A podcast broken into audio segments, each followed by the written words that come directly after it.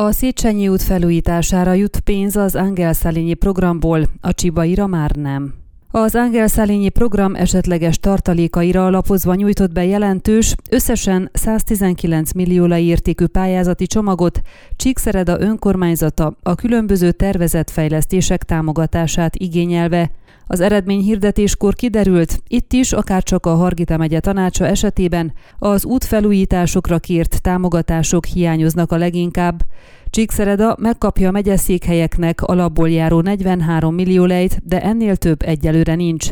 Így, noha a Nagy István festősétány felújítására 11,8, a hajnal a Káci és Gyár utcák felújítására 21,2, a Kóskároly, Szent Király utcák, illetve a Hunyadi János utca egy szakaszának korszerűsítésére 1,8 millió lejt használhat fel. A legnagyobb tétel a Széchenyi és Csibai úthálózat korszerűsítésére szolgáló 45 millió lej legnagyobb része hiányzik. Ebből az igényből 8 millió lejt hagytak jóvá a Széchenyi út felújítására, amely a főút aszfaltozását fedezheti, de több kisebb utcáit már nem.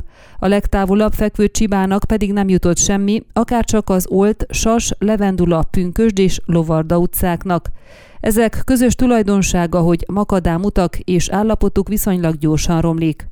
A kormányzattól függ, hogy ezeket az összegeket ki lehet -e egészíteni, annak alapján, hogy miként alakulnak a tartalékok. Mi nem vagyunk naívak azért, hogy benyújtottuk a pályázatot, az országos költségvetési állapotok sokkal rosszabbak, de az Angel Szalinyi program hosszabb lefolyású, több évet jelent.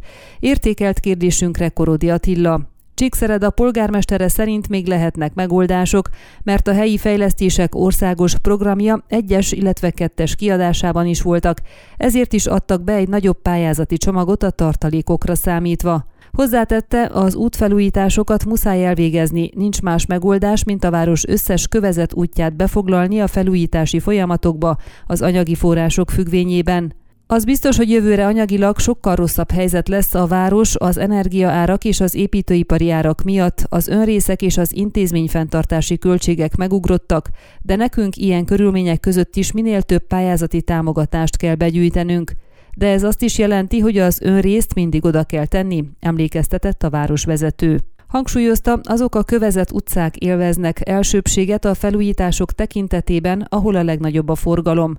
Mint ismert, a Fejlesztési Minisztérium országos Angel Szalinyi programja keretében 65,5 milliárd lejt fordíthat Románia olyan alapvető közszolgáltatások biztosítására, mint a víz, csatorna és gázhálózat, vagy az utak korszerűsítése, a megyeszékhelyek mindegyike legalább 43 millió lejt fog kapni. Ön a Székelyhon aktuális podcastjét hallgatta. Amennyiben nem akar lemaradni a régió életéről a jövőben sem, akkor iratkozzon fel a csatornára, vagy keresse podcast műsorainkat a székelyhon.pro portálon.